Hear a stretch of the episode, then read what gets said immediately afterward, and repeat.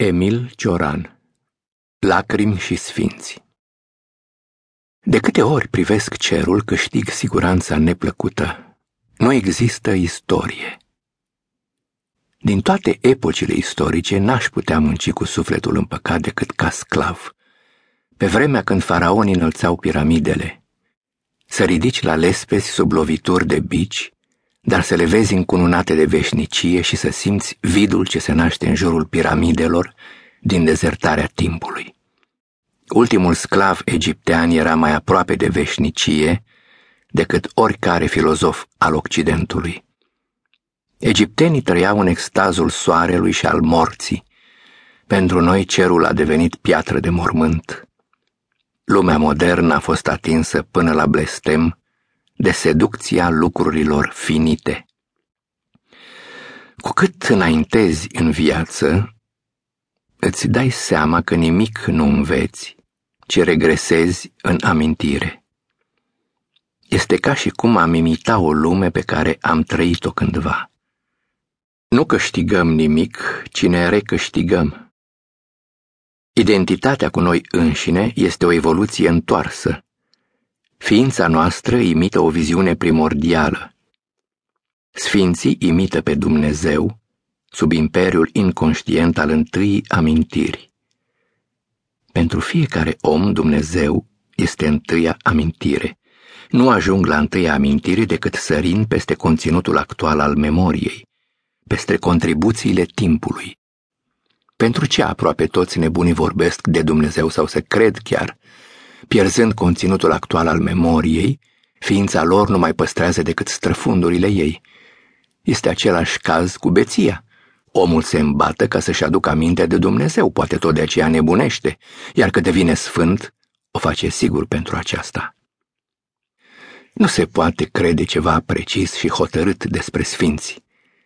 Ei reprezintă un absolut de care nu e bine nici să ne atașăm, dar nici să-l refuzăm. Orice atitudine ne condamnă, Fiind cu sfinții, ne-am pierdut viața, fiind împotriva lor, ne-am pus rău cu absolutul. Pare că tot eram mai liber dacă n-ar fi existat ei. De câte îndoiel n-am fi fost cruțați.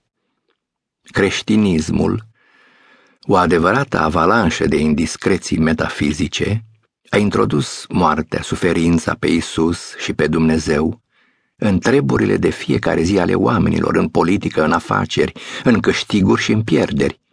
De aici s-au născut crize de conștiință, unele peste altele, într-o adevărată arhitectură de disperări. Demonul s-a încuibat în bani, în sexualitate, în iubire. Atâta tulburare a adus el genului uman că de aici încolo superficialitatea poate fi declarată o virtute fără niciun risc.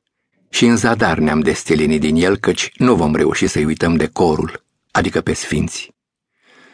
La urma urmei ne-am fi mulțumit să rămânem oameni, dar ne-am pomenit creștini. Putea vom face drumul înapoi? Creștinismul a făcut prea multă propagandă pentru un Dumnezeu, pentru a ne mai fi îngăduită vreo speranță. Când vom da lupta decisivă cu legiunile lui de îngeri și de sfinți, va fi un măcel fără pereche în istorie, va curge sânge în priviri. Marele avantaj al lui Dumnezeu este că despre el se poate gândi orice, cu cât legi gândurile mai puțin și le lași în voia contradicției, cu atât riști să te apropii mai mult de adevăr. Dumnezeu profită după periferiile logicii. Ajungi la un moment dat în viață când toate le pui în legătură cu Dumnezeu. Restul este prea puțin. Se întâmplă însă uneori să te apuce teama că Dumnezeu ar putea să nu mai fie actual, și atunci ți se pare toată raportarea la el fără niciun folos. Provizoratul principiului ultim, absurd ca idee, dar prezent în conștiință, te umple de o neliniște ciudată, să fie Dumnezeu o simplă modă a sufletului, o pasiune trecătoare a istoriei, apariția lui Dumnezeu coincide cu întâiul freamăt de singurătate. În golul unui fior și-a făcut el loc, încât infinitul divin este identic tuturor momentelor de singurătate pe care le-au îndurat ființele. Nu crede nimeni în Dumnezeu decât pentru a evita monologul chinuitor al singurătății. Ne-am putea adresa altcuiva? El pare bucuros de orice dialog.